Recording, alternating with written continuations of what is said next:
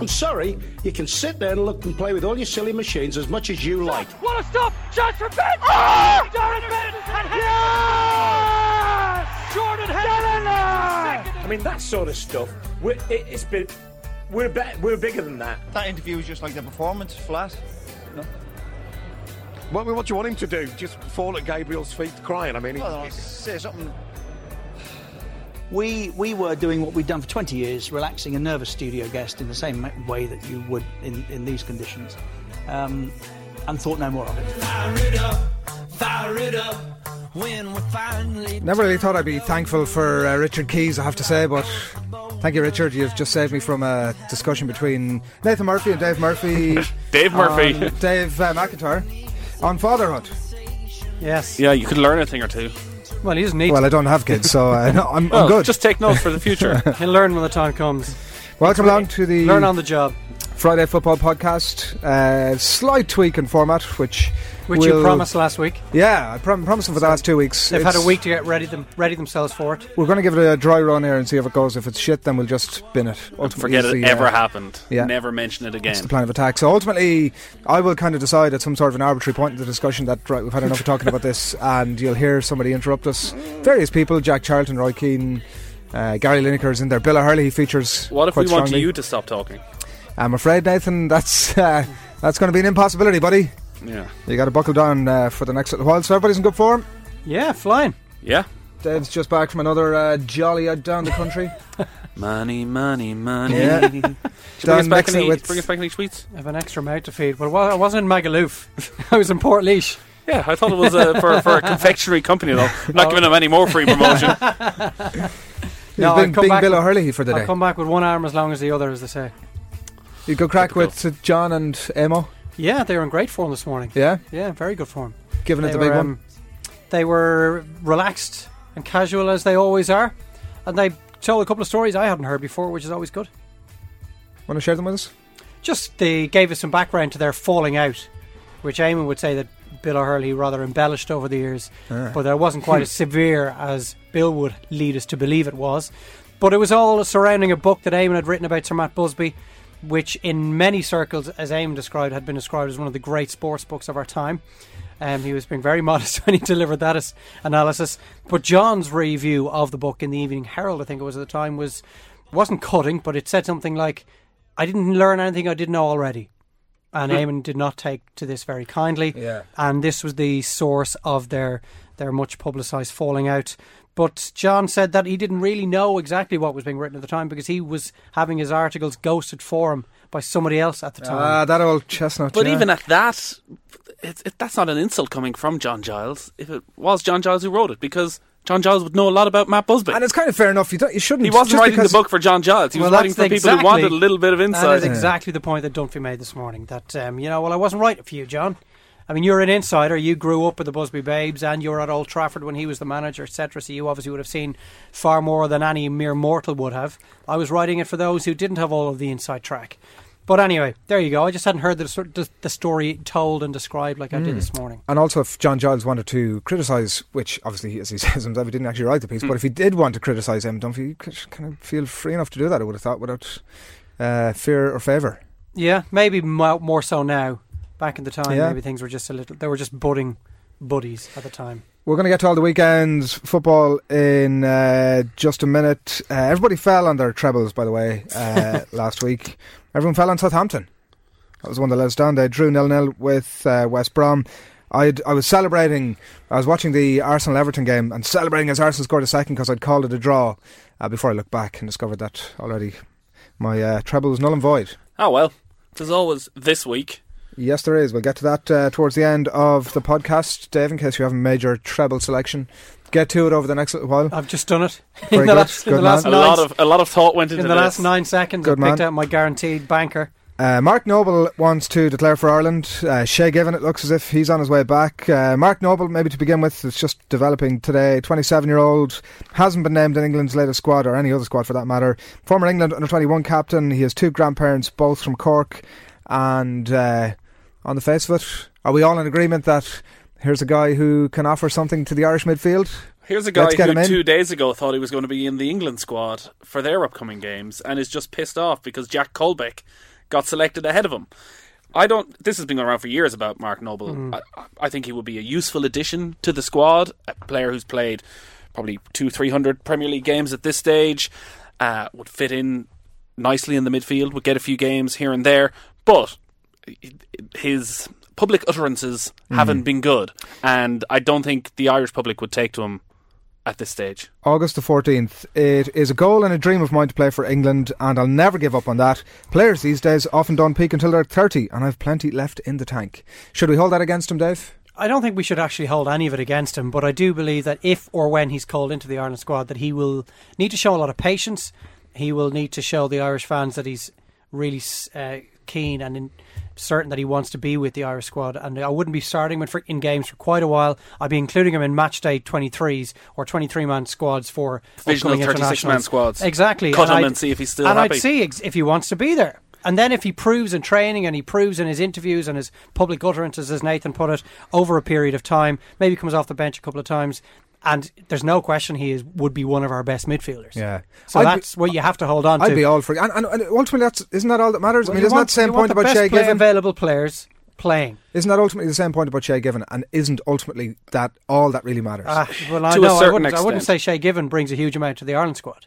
now. Da- No, Shay he Given wouldn't. is How- how would he? 38. He's played what? One game for Aston Villa in two two Played- seasons. played pretty and, well. and his last game for the rest Played of the pretty well. Were they not beaten? They were beaten by They were Lake beaten, Orient but in the league. by all accounts, I didn't see the game, but by The all Shay accounts, it would have been more than situation one nil. is bordering on a farce. He should not be next nor near the squad. If he isn't the squad, he should purely be there as the third goalkeeper to provide his untold experience and expertise to the two goalkeepers ahead of him. If he's playing regularly week in, week out, and he knocks on Martin O'Neill's door, picks up the phone and says, Look, I think I've proven that I'm in form, I'm back playing football, I want to return to the international fold, great. Mm. When you played once in 18 months and you will not play hmm. again, Yeah. at club level for possibly eight months, season. nine months until next season's season beginning. So maybe July, August. You do not deserve a place in the international squad. And the fact that he's been picked, it it really surprised me that Martin Yeah. O'Neill and Roy Keane would involve themselves in this. And I feel a little let down by it. Well, that's quite clearly a factor. The fact that he won't play football. I think if he was, it'd be a much more. Uh, I think we could. We could. I think it'd be much more uh, a discussion about actually including him in the thing. Um, like the other side of it is that David Forde is not a young guy, so you don't necessarily need to be worried about like pissing off whoever's in the squad already. Because well, ultimately, if Shay Given comes back, presumably for well, if he's going to come back, presumably it's for the next two years. By which point you're probably looking for somebody else apart By from which David point Ford anyway. he's what, 40, where he's heading for 40. And not playing football. That's kind of the key to all this There's thing, isn't it? none of there. Uh, I haven't heard a cogent argument for his inclusion yet, No, and I've makes no listened to a lot of people talk about it, and that's why I would think that Martin O'Neill's decision or Roy Keane's decision to bring him in, if it does come to pass, and he plays in Tbilisi on Sunday week, it's an absolute joke, and the pressure that will be on him if he The makes a timing is mistake. bizarre. We're about to be cut, cut off. If he makes a mistake, the cost of the game at Sunday, this will haunt Martin O'Neill for years. It makes absolutely no sense. They've had 10 months in the job, and now a week before our first match, We're not, are we? We are. you go for Shay Given. Do me a favour. talked over Bill Hurley there, telling you to shut up. I'll need to uh, up the volume on that. I think. I like it. Um, but that's the Well end played. of our first little segment on the Republic of Ireland uh, current situation. There, we get to our um, the games that we're doing shortly. We've a couple of games on Sunday. Uh, Tottenham against Liverpool, which Nathan will be at alongside Kenny Cunningham uh, from White Hart Lane at half past one, and then over to the King Power Stadium. None of this Filbert Street stuff that we were talking about a few weeks back uh, on Because the Saturday programme because it doesn't exist anymore. Uh, Leicester We don't City go to Roker Park because we couldn't see too much there. And Keith Andrews will be there alongside Mark Scott on that one. So uh, let's kick off with uh, Saturday's lunchtime game, quarter to one, Burnley up against Manchester United. And the thing that I've been thinking about over the last little while is so the there's been a huge amount of discussions. Every time you listen to a discussion about Manchester United of late, it's all to do with the lack of quality players in certain positions. And so it just got me thinking about like the fact that it doesn't really matter if it's Alex Ferguson that's there or if it's David Moyes or if it's Lou Van Gaal, that there's got to be somebody further up the food chain identifying that we are a little bit short on in a couple of years time we're going to be a little bit short in positions at left back, we're going to be a little bit short at centre back when Rio retires. Paul Scholes is going to leave, Gary Neville is going to leave. And so somebody that's identifying that these positions are upcoming. So either we look at the academy and we think, well, here's a guy that's going to come through. Obviously, we're not going to be sure that that's the case, but we're going to give him a chance. Or we need to identify players that we're going to buy. And all of that just does not seem to have happened. Well, two years ago, Alex Ferguson was still in charge of Manchester United, and it would have been a brave man. Now, maybe David Gill was a brave man who would have gone into Alex Ferguson and said, "I've had a look down the line, and you're not really bringing players through." We're going to struggle in a couple of years' time, so I'm going to appoint a director of football above you who's just going to take a more long term vision for this club because, let's be honest, you're going to retire in a couple of years and you don't really care what happens when you leave. I kind of think that misses the point because ultimately it's not it's it's a question with Alex Ferguson to say where where are the players we're going to need over the next little while? Where how have we got them covered? Do you think where where do you think we need to fill? So so ultimately it might be Alex Ferguson that's driving that, but somebody in the in the club is saying where are we going to be short and we're going to need to identify them because ultimately they've arrived at a point where they're what is it two days before the end of the transfer window and there's a load of positions that like Chelsea talk about the thing of having like Jose Mourinho last year the ideal the the the best example I could think of was Ashley Cole and Azpilicueta and he talked about well I've got two number ones in many positions, United don't even have one number one.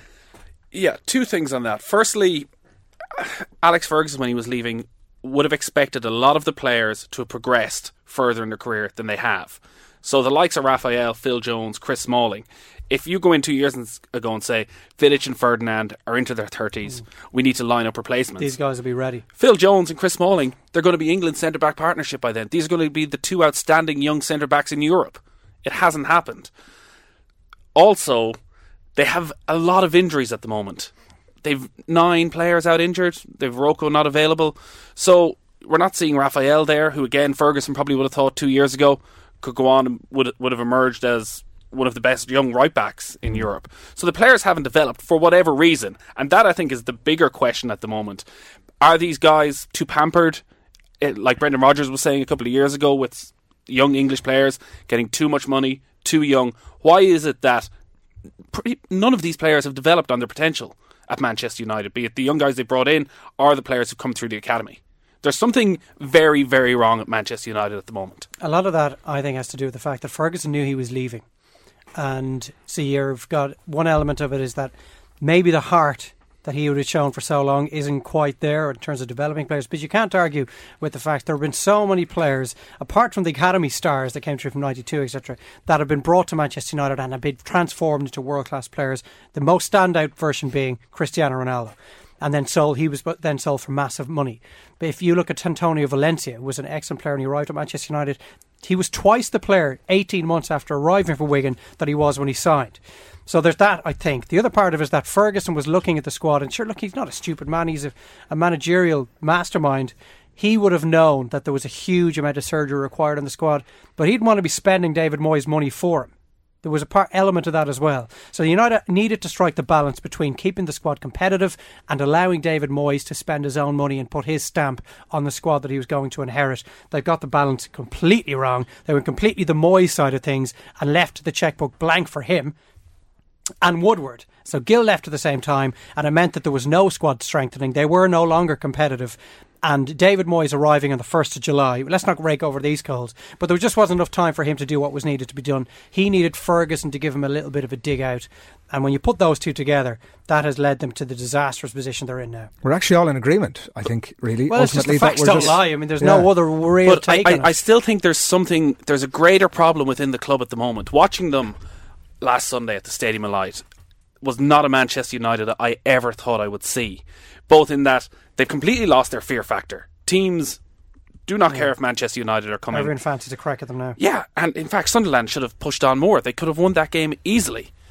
But also, the players, the nervousness of the players when they're on the ball every time they got it. Smalling before he came off injured. Jones, Blackett, you can understand he's a young guy.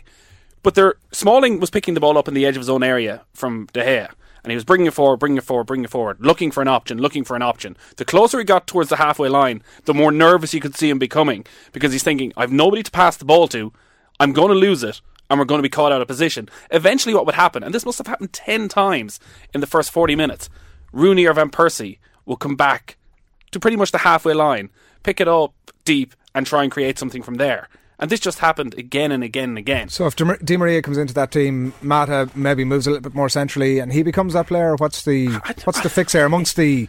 I mean, two days to go. Maybe they add Daley Blind in the next little while. Well, this was something I kind of wa- I wanted to ask Louis Van Gaal afterwards. Is that is and I don't think anyone knows. Everyone seems to presume that this three-five-two formation, now obviously slightly different than that, but is is what Van Gaal wants to stick with. But if over the next two days, and with Di Maria, perhaps he is willing to change and go four-four-two, fit players into their best position. I think Di Maria improves Manchester. U- The Manchester United team that played last Sunday. It doesn't matter if he plays centre midfield, if he plays Yeah. at number ten, if he plays out in the left wing. He improves Manchester United considerably. Mm, it's just that everybody's been looking at it and going, they need these players in these other positions. It's not that Di Maria is a bad buy, needless to say, but it's just that there are other more pressing Well, if they, gaps to as be you said, filled. the two days, I do think there will be a bid put in for Daley Blind. And Apparently, his agent said that they haven't made any contact. Now, that was Well, as yeah, of maybe two or I three mean, days ago. I Who, don't know. who knows whether that's true or not? Yeah. But if they were to sign a centre half and a defensive midfielder, for example, if they're to bring in Mats Hummels and Nigel de Jong over the next two days, that would transform them, I do believe. And then Van, Van Gaal can say, well, I've got the players I need now. He needs to try and utilise the pace in the team because we've been talking for so long that when you watch them, there's no zip in the team. Yeah. Like the old Manchester United teams, there's no raw energy and pace, but there is pace in the team. It's just the way they're playing. Like you cannot say that Valencia and um, Young. Januzaj and Young, they that they do not provide pace. They clearly do, but it just doesn't seem to be manifesting itself in the way they play. The injury list has been crippling. If they were to win on Sunday or on Saturday tomorrow lunchtime, that would just change everything. I do believe, and a couple of additional Yeah. signings. And after that, they've Queens Park Rangers, Leicester, West Ham. The fixture Yeah. list is still in their Uh, favour. it is, but the only thing is that that they was don't supposed to be win the case tomorrow- three weeks ago Yeah. when, you know, before they got knocked out of the League Cup by MK Dons. It'll be interesting. De Jong is would, is a good name. He's he's getting on. He's not in, uh, in the player he was when he was at Manchester but City. he's just a stopper. yeah, because I heard John Giles last night saying Alonso would have been a perfect player for United. I still think that's not what they need. They have good passers of the ball. Yeah. They just need somebody to kick the living shite out of the opposition. Do nothing else. Give it to the better players. It's a stupid question, I think. It's a stupid question. Yeah, stupid question. Sorry about that, lads. Does that mean we can't even give our prediction on Burnley Manchester United? Well, we've kind of really got out of the habit of giving predictions on the basis that, I mean, what the hell do we know? um, Why are we here? That, that's why. That's why we're doing the treble, Dave. That's that's uh, the predictions have been Oh, well, they're not in my treble anyway. Really? Um, I have included them, but we'll come to that in a bit. Uh, Manchester City against Stoke is maybe one of the more interesting games that uh, kicks off at three o'clock on Saturday. And again, in terms of squad numbers and faces, uh, Pellegrini has spoken in the last while about needing four strikers: uh, Jovetic, Dzeko, and Aguero, and then Negredo, obviously, when he's back. Um, a lot of pretty impressive options. Obviously, Dzeko limped out at the last game, so it's probably going to be Aguero and Jovetic. And I was trying to have a look at this over the last little while to see how these guys, uh, how we might expect them to get on together. Uh, together, the pretty two pretty quality uh, players, and in so much as I could identify, um, well, Jovetic definitely hasn't scored a goal when Aguero's been on the pitch, and Nathan did a little bit of scratching outside before he came in. And I don't think we got to the point where we could figure out that Aguero had scored when Jovetic was on the pitch. No, but Jov- Jovetic has played so little football. Yeah. A lot of the time when he, the few games he did come off the bench, a lot of the time it was for Sergio Aguero. So Jovetic missed the vast majority of the season. Aguero missed a good chunk of the season. I don't think it's a stat that stands up. I mean, seven Premier League starts for Yeah. Jovetic last year, and he has pretty much played one in every t- 13 games. Aguero's missed Yeah. so much. It's not like there's a ba- whole bank of information. No, it wasn't. It was just up. to just to, to illustrate the fact that these two guys haven't obviously played much football together. How many but hours did you waste? yeah, but you four said that. last night. uh, why not Jovetic and Dzeko or Aguero and Dzeko? I, I because it's Dzeko probably going to be. Aguero. Well, Dzeko might be injured for this weekend, and Negredo's obviously on his way back from injury, so it's probably going to be the, the two of them. So that was the, the reasoning behind Will it. he risk Aguero this weekend? Uh, At home Stoke to City. Stoke. They're in such good form at the moment. Uh, we had Gabriel Marcotti on the show Monday night, and I asked him about this: is can Jovetic and Aguero play together? And he, he said, "Yeah, Sergio Aguero is so good he could play with anyone, you presume, but he wouldn't be surprised if uh, if Pellegrini tries to change it and play maybe Aguero as a lone striker almost, and then three players behind because they can Silva, afford. Nasri. Yeah. including Jovetic. Yeah. That that might it may not it probably won't be a four four two Yeah, formation. but they have so many options. Like given the conversation Regardless we've just had about Manchester United, this, Manchester City are now. This is the template for how it should be done. Now, granted, their pockets seem to be pretty uh, deep, and they can just go and do whatever the hell they want to do. But they've identified that in certain positions they need to get players, and even from the strength of the squad they have last year, they've gone and done that again. And we look at a player like Fernando, for example, who comes in there, um, perhaps not even guaranteed of his position if all eleven players are fit, and he offers maybe he's not offering exactly something entirely new to Manchester City, but offering something maybe pr- pretty similar to what Fernandinho can offer them. Yeah, if anything, he's probably a little bit more defensive than Fernandinho. I, I, I was really impressed with Fernandinho last year, the way he let Yaya Toure go forward all the time. But obviously, Fernandinho, and we saw it with Brazil, he, d- he didn't really play that position. He was allowed, he was more of an attacking player in the middle of midfield, whereas Fernando just seems to be the guy, a Nigel de Jong type, who will just sit there mm. for the hmm. entire 90 minutes mm. and let the, what, six creative players at Manchester City, attacking players City will have on the field, just let them do the business and I'll, I'll hang around here and I'll just clean up the mess for you. Yeah, they've beaten Liverpool and Newcastle pretty impressively, Dave. Yeah, the more uh, we watch them, I think the less there is that we can say about them. It looks very worrying already to mm. me whatever about winning in the opening day of the season against Newcastle. It was a workmanlike performance. Newcastle played quite well, stayed in the game for long periods. I was quite impressed with Newcastle on the day, actually. But Manchester City just do what they do in the goal places and they get the job done. One Monday worried me far more because they were comfortably better than Liverpool on Monday night. And nobody expected that. And this was a Liverpool team that are as good as they're going to get. This was pretty much Liverpool's best 11. Who are they missing that you would expect to come back in and have a massive impact on their season? No, they might. Well, Adam Lallana is going to come in, Balotelli might come in, but I guess from Liverpool's point of view, it's a pretty new squad who haven't played a lot together, and Brendan Rodgers doesn't know what their best eleven yet. Personnel wise, I think up. it was almost as good as they're going to get. They might play well, better together in the weeks to come, but they're a, ch- a Champions League contender and they're oh, yeah. just brushed aside. Well, for all that, right? And I think like there's no disagreeing with that Manchester City were the better team. For all that, Liverpool could have drawn that game. They Lambert had a big opportunity to score later on. They had a penalty appeal as well.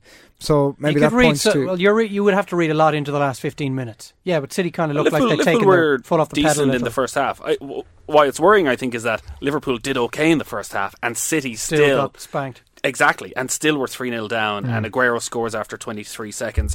L- looking at City and looking at Chelsea, these two sides could be 10 points clear of everyone else by Christmas. Well, you hope there's two of them in it. Yeah. You really do. Because too many titles over the last 10 years have been won by Manchester United, where you pretty much knew at Christmas it was over.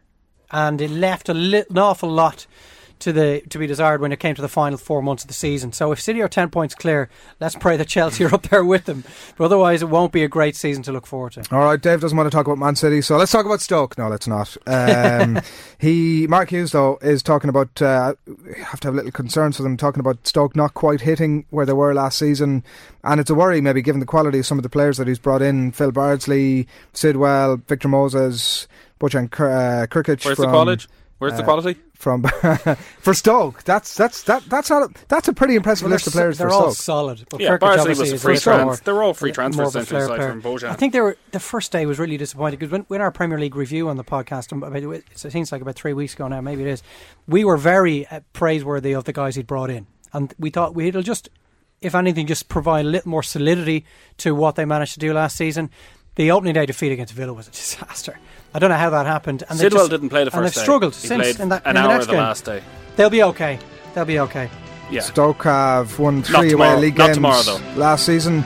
And only Cardiff and Norwich, who are both relegated at fewer. Something's gone wrong with the autocue at this stage, which is not really what you want to happen in the middle of a programme. Yep, so that uh, means that we got to move on. Thank you, Gary, for that. Uh, Newcastle United and Crystal Palace is our next port of call. Big game that I'll be keeping an eye on over the course of Saturday.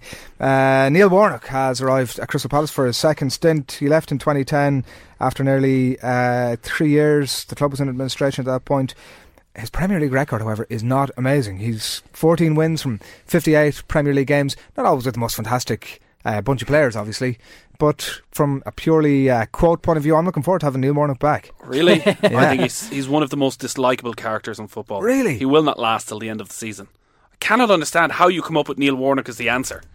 Well, safe pair of hands. Pragmatism He's not a safe pair of hands. He's an described. idiot. The pragmatic yeah. appointment. If this appointment was made a year from He's now, an idiot.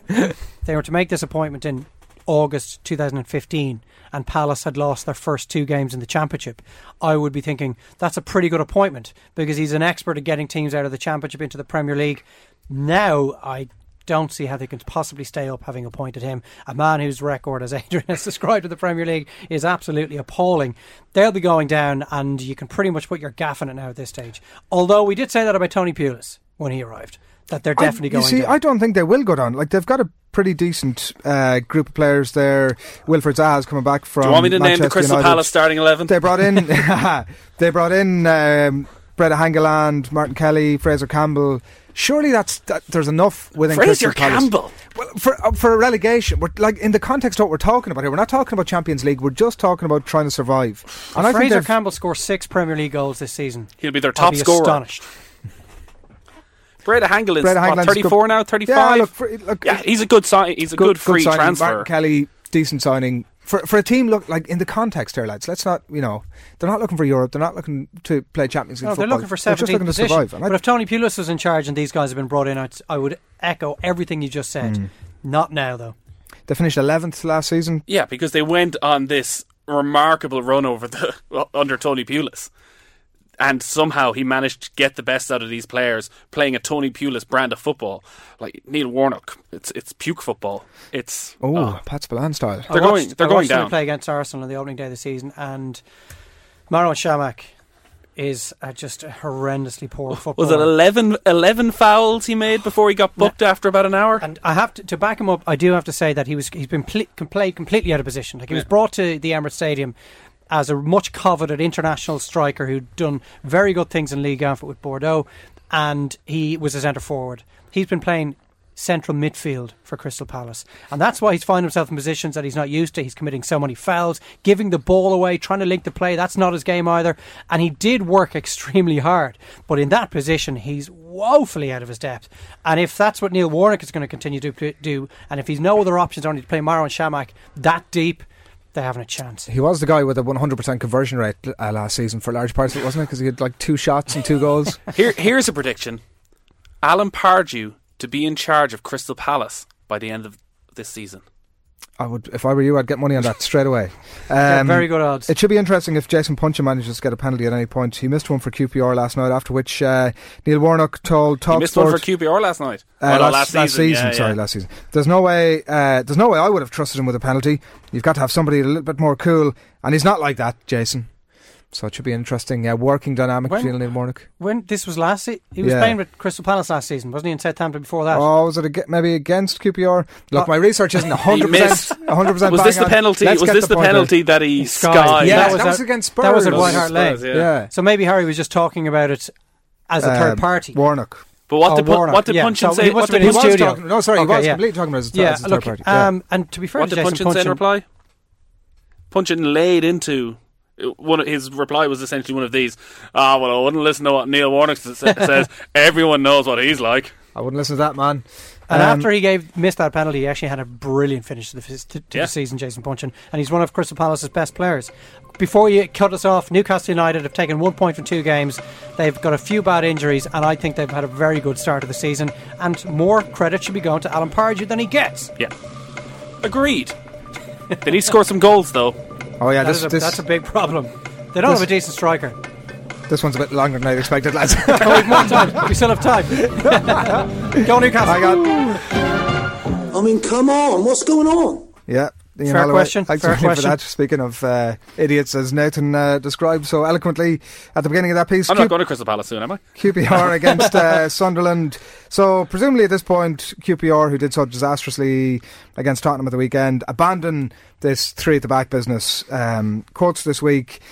However, uh, from Harry Redknapp saying that he doesn't think that system, the system is the problem here. Um, players look slow on the ball, he said, off the pace, lacking energy, not sharp enough. And then you kind of wonder that if you're in, as a manager, the possession of the knowledge that your players are a little bit off the pace and playing three at the back isn't going to work, then whether whether it's the system or whether it's the players, then just play four. Yeah. Well, is he having a go at his coaches there, or like who's he having? Who's he having a dig at? Because He's, he's, he- somebody's I don't know if he's having a, dig. I think he's trying to defend the system. I, they- badly. They, just have a lack of quality. That system, well, I, that those players worked fine in the championship, and they struggled to get promoted last season. It they remind me a lot of two seasons ago. A complete lack of fight in the team, not the sort of characters you want for a relegation battle, and they probably have less quality than they had two years ago. Particularly if Remy leaves. If if Remy leaves and Redknapp stays in the job, it's hard to see QPR staying up. There's Barton. Forlan's got injured again. Hmm. He's third Cruciate, cruciate, think, yeah. in three seasons.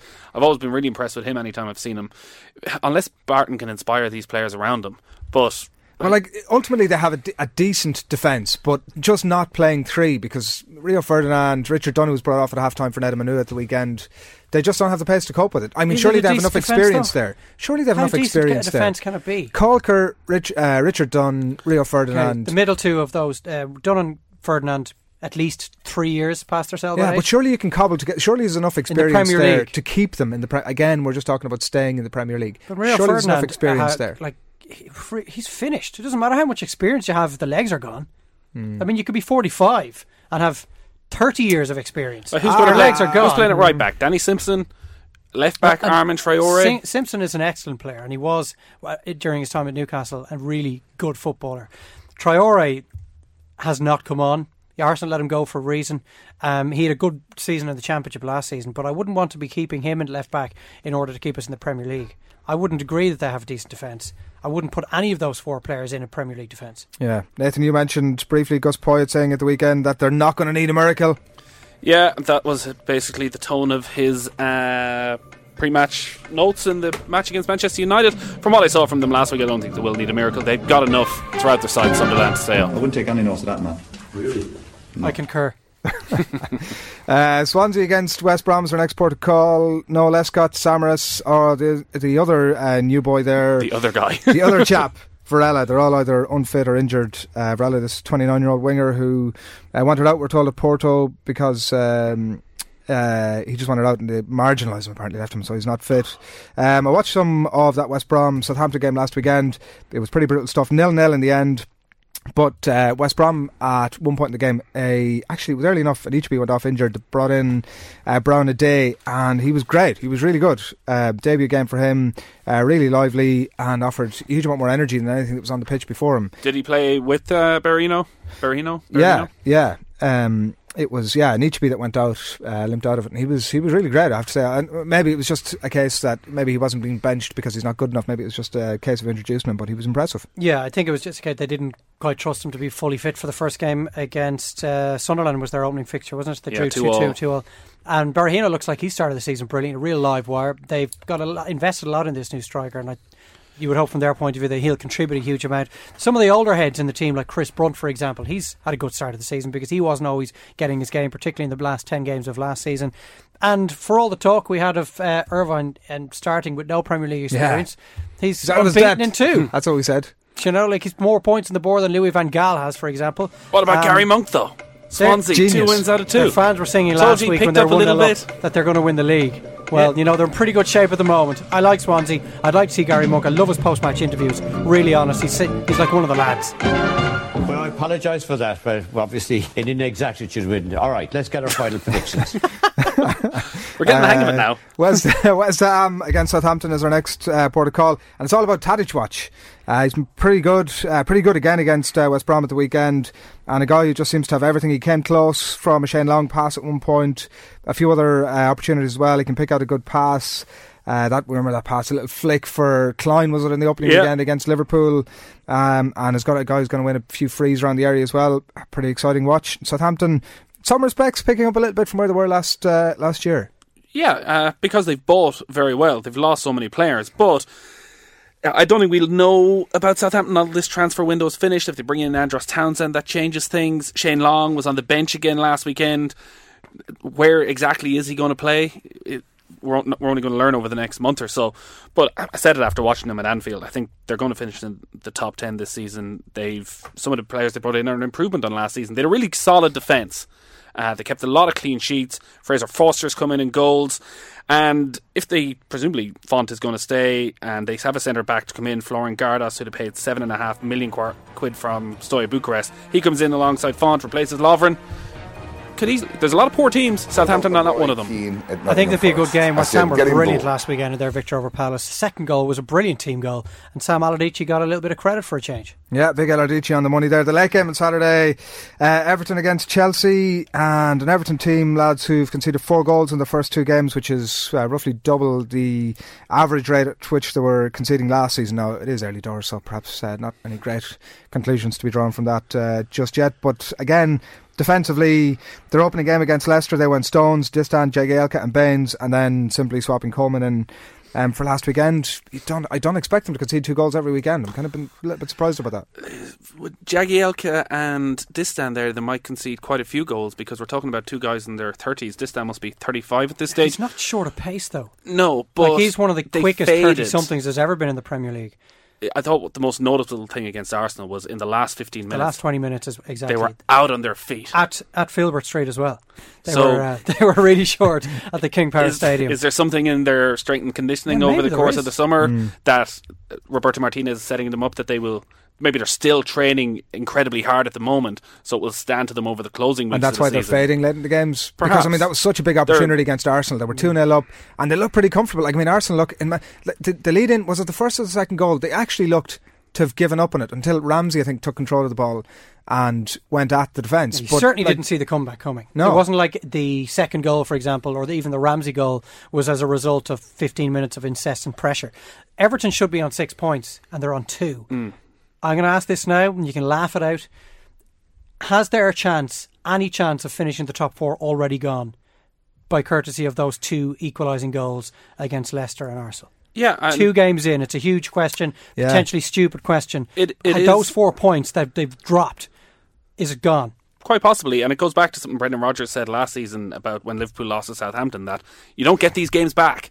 That when you're adding up the points at the end of the season, these are the games that you look back and say, well, if we had those four points, it makes all the difference.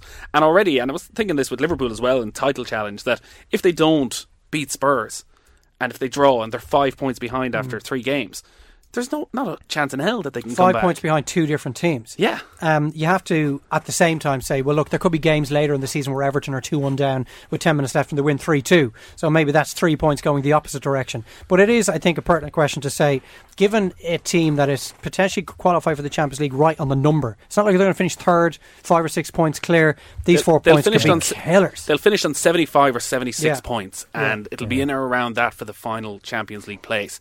What's most interesting, interesting this season, that's something we've never had before, and it's something we won't know until we get to March, is what Everton and Tottenham do with regards to the Europa League.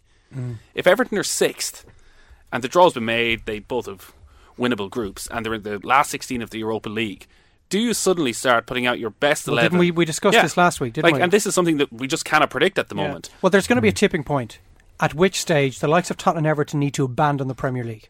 And I don't know what stage of season. Is it the last 32? Is it the last 16? Obviously, if you're in third position and riding high in the league table, well, then you put throw all your eggs into the league basket and you abandon the Europa League and try and muddle your way through to the last eight or the last four with maybe five or six changes in each tie that you play. But that'll be something, and I agree completely, that will it'll be so interesting to keep an eye on the mindset of uh, Pochettino and Martinez when they get out of the group stages and when they look at the Premier League table and see exactly where they are. I'm sure they'll be looking at their fixture list as well. Well, what have we got left? Where do we have to travel to? Who has to come to Goodison Park and White Hart Lane? Because they're capable of winning the Europa League. Yeah. And that gets them Champions League football. Yeah, only So that it's more fascinating, I think. Isn't it more valuable for them to secure? I mean, if they're going for fourth, presumably you got to keep you got to keep that. I mean, look, it's There's what a million and a If- if half per Boats and- and position. maybe Oh, it's I wouldn't worry about the money. No. Because the big picture is far more important. If you are. But the big picture of place, trying to secure, so, so okay, fair enough. You're talking about Champions League football, so obviously it depends on where exactly we're talking about. Here. We're Yeah. talking about going for fifth or sixth is obviously one thing, but perhaps going for fourth. I know you if you're going they- for fourth, see, they, like, no, th- who are we to say exactly what way it'll go? But the Nathan mentioned six, for example. So lay, say we get to February and Everton, where would they be? Would they be in the last 32 at that stage? Yeah, they'd be preparing for a last with the- 32 tie. So still an awful lot of work to do to win the Europa League. But they're eight, nine, ten points off mm. fourth place. There's no way they're going to overhaul a gap of eight or nine points on someone like Liverpool, for example, going into the last say 12 games of the season. Well, if it's if it's that clear cut, I mean, I suppose the only question is if that's a, a much smaller gap. You know, Well, then like there's still a possibility you, they can go. Yeah, you wonder yeah, what the tipping point will be then. Also, it might depend on where they are in the cup competitions. If you've almost guaranteed yourself a place in the Europa League for the following season, and therefore another crack at Champions League football by virtue of getting to a League Cup final, you might be preparing for that in February. You throw that into the mix for both teams as well. If they're still in the FA Cup, you throw that into the mix. But I just think that what UEFA have done with the Europa League suddenly transforms the competition once you get out of these group stages. Everton, uh, that's uh, beat Chelsea 1 0 in this game last season, and uh, Chelsea have been pretty attack minded up to this, so it'll be interesting to see against a team of a little bit more quality if they're going to sort of tweak that up a bit. And of course, if they lose to Chelsea, that's two from nine. Yeah. Which sort of adds even more fuel to what we've just been and, discussing. and also, you know, like in terms of looking back at it at the end of the season, like maybe Leicester are the Crystal Palace of last season and they end up finishing 11th, and maybe they're not the worst two points that's ever been dropped take they because they'll take take points points off from other other teams. teams. Yeah, yeah, and maybe could Arsenal end up finishing third, and all of a sudden it's it reflects a little bit better on, on how, how they're doing at the minute. And uh, Roberto Martinez as well, talking about Lukaku this week, he's worth more than the 28 million that they paid for him. no, he's I not. thought that was hilarious. No, he's not. Samuel Eto's an interesting million, signing. he said. The two strikers tomorrow could be Samuel Eto'o and Didier Drogba. Yes. I So- think the Eto'o signing is excellent. That is, it reminds me of the Michael Owen signing at Manchester United. Absolutely nothing to lose. If he doesn't turn out and he doesn't score a goal and he ne- stinks the joint out, well, so what? You haven't had to pay anything for him. If he gets the winner in the derby, like Owen did straight away, what a signing! Yeah, uh, obviously Diego Costa's injured. Didier Drogba replacing him could be a problem for Chelsea. Yeah, Everton against Chelsea, Goodison Park. Look at me when I talk to you. Crystal Maze, brilliant. 5.30 on Saturday evening. And then on to Sunday, it's Aston Villa up against uh, Hull City. we don't have a lot of time for this one, do we? Any, anybody for anything on this? Uh, nil nil. Actually, Villa are part of my treble. Really? I've lost my mind.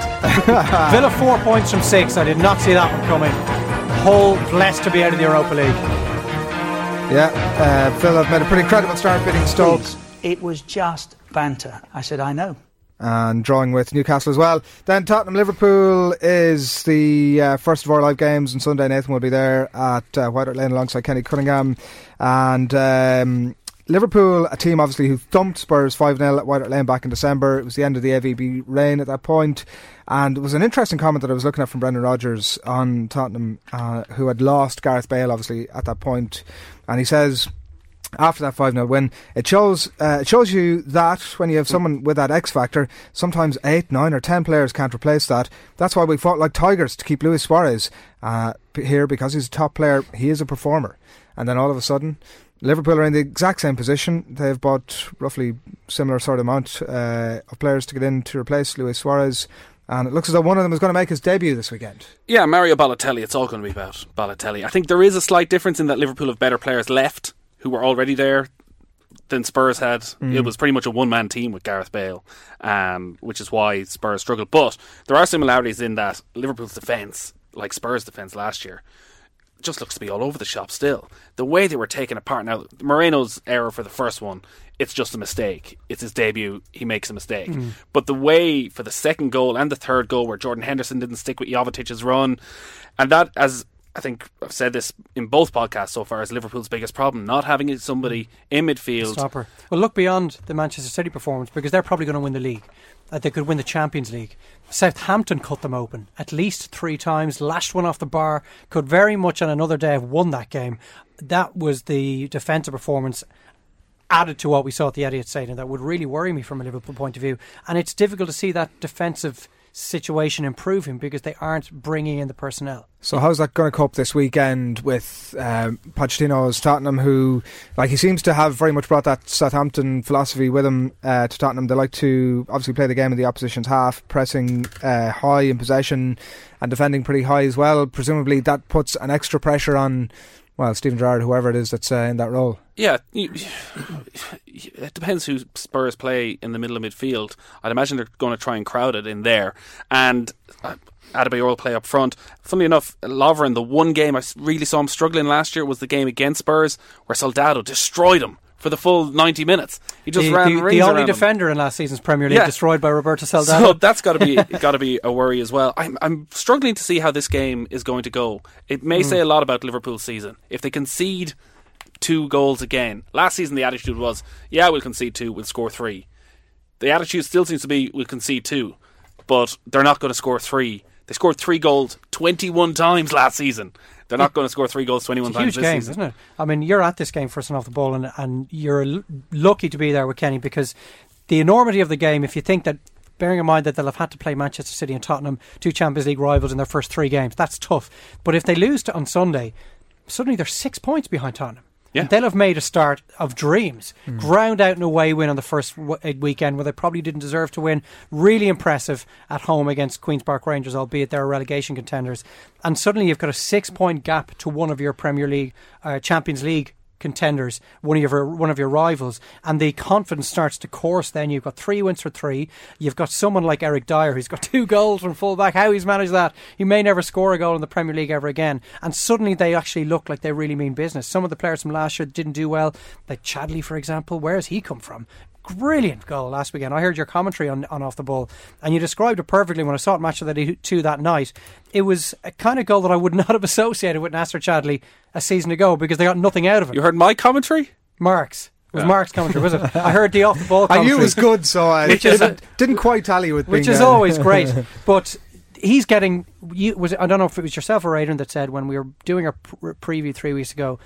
Pochettino's job is that, in the absence of spending huge amount of money on new additions, is to get the best out of the players that Villas-Boas and Sher- Sherwood couldn't get the best out of. Well, he's already started that with someone like Nacer Chadli, for example. Yeah. My concern with Liverpool at the start of the season was the midfield and how they'd been figured out by Chelsea at the end of last season. So teams now know how to play against them. They're not going to concede as many goals. They're not going to let Sterling in behind, or Markovic when he plays, or Daniel Sturridge. So what do Liverpool have now? Coutinho seems to get forced out of the game, particularly against the better teams, quite easily. And Stur- doesn't that same point really apply to Sturridge? He's become much more of a detached player than he was over the last little while. He, I read that he had fewer touches. Look, maybe maybe this maybe the stat is is not representative of the point I'm trying to get across, but fewer touches in the Southampton game and possessions than Mignolet. Yeah, that's not surprising. Now, he has scored a goal and he set up a goal in Liverpool's two matches so far, but that's why perhaps Balotelli is what they need.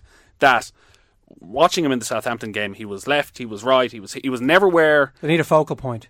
they just need someone to stand there in mm. that number nine position so that the ball stays up top, and perhaps Balotelli gives them that. But all the momentum could be sucked out of Liverpool. Everything good that they did at the end of last season with the 11 wins in a row, that is all forgotten about if they lose on Sunday. Or they could pull out a performance of swagger and verve and vigour that they did last season. And maybe we'll say, oh, it only took them three weeks to kick on and to kind of uh, reach their peak or reach their straps after the, the summer hiatus. And on next week's pod, we'll be going, well, Liverpool are back. Yeah, quite possibly. I'm going to get my Mario Balotelli stat in. Go, for it. 25 minutes against Spurs in his entire career. Came off, got booked two minutes later. Two minutes after Daddy stamps on Scott Parker. Then he gets taken down for penalty in the 95th minute, steps up, scores the winner in a 3 2 win. Two days later, he's banned for four matches. 25 minutes in his entire career he's played against Spurs. The game is over. My wife doesn't know the result. Yeah, uh, That'll be being that'll be repeated on Sunday afternoon. brings it ad nauseum. Uh, the other game that we're going to be doing on Sunday is Leicester City against Arsenal from Filbert Street. Uh, Are we, we're going to keep saying that. Ju- Lest our listeners are confused that we Ger aren't up, aware it? That it? Filbert Street is now known as the King Power Stadium. Ger? we are aware of the fact that there's absolutely no link between Filbert Street and King Power Stadium, that Filbert Street no longer exists, that it was the former Walker Stadium. Is it a housing the King estate? Power. Filbert Or Street? like, what, like the Is it- apartments at is it- Highbury? yeah, people were queuing up to say Yeah. that I now live in Filbert Street. Uh, Leicester City against Arsenal, King Power Stadium. Keith Andrews will be there alongside Mark Scott, and Leicester have signed Esteban Cambiasso, um, which is pretty bloody phenomenal What stuff. a legend. if this was 10 years ago, Yeah, this might be something to talk about. she's ten. If years. this was 10 years ago, people would bring you down to the local hospital just to get him checked out, make sure he hadn't made some sort of completely Yeah. confused mistake. a Champions League winner, 10 years at Inter Milan, 34 years of age, over 50 appearances for Argentina. Uh, he played, like, he's not a guy that's been fading out over the last while. Played 32 games in Serie A last uh, season. Yeah, he's he's in the same vein as Javier Zanetti, only what four or five years younger. I'm re- I recall Sam Allardyce in his Bolton days, and he brought the likes of Jorke or Djorkaeff and Hierro and Okocha into the team, and maybe Cambiasso can be that kind of a player for them. Um, I had to. I'd completely forgotten about uh, the brevity of the amount of time that Roberto Mancini had spent there when he was there previously Oh, in 2001. He played uh, five games, never managed a full match. Uh, he joined in February 2001 and uh, January 2001 and rang them in February and said, I'm out of here. Jobs You're come all up. Jobs come up. uh, sorry, lads, I've gotta go. But uh, it does say that his time at Filbert Street, which it actually was at that point, um, was the thing that uh, gave him his love for English football, and why he went to Manchester City became a bit of a uh, what, hounded out of town type of guy. You have to say they've been hugely impressive. I mean, the manner in which they Mm. took that point against Everton, um, they had Chelsea really where they wanted them for long periods of that game, and only for Thibaut Courtois they could have won that match. Yeah. Because particularly the save from David Nugent, who I really don't know how he's still being paid to play football in the Premier League. That was a world class stop. That would that was a nil all. Am I right? That would have Yeah. put Leicester City a goal up with half an hour left. So they're going to make life very awkward for Arsenal this weekend. Yeah, and I don't if they employ the same tactics as they did against Chelsea because they kicked Chelsea around the pitch for the first hour of that game, and Chelsea. As we expected, with the players they've signed, were able to take it. Hmm. Matic and Fabregas and Costa were Arsenal able to take be. it. Arsenal may not be. You got to be impressed by Arsenal, though.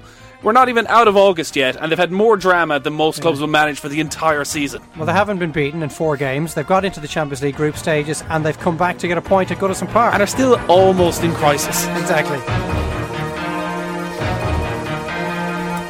I wouldn't take any notice of that, man. Really? No. I, I seem to get that one on a f- regular basis Yeah, now. that's just uh, that's your own personal one, Nathan. Uh, Leicester against Arsenal will be live on off the ball Sunday four o'clock. So all that's left to do, lads, is to do a roundup of our trebles.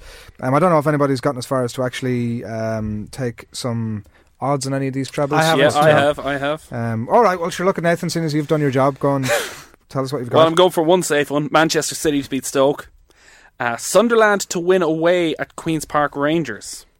And also Aston Villa to beat Hull. what are you getting on all that? 8 1.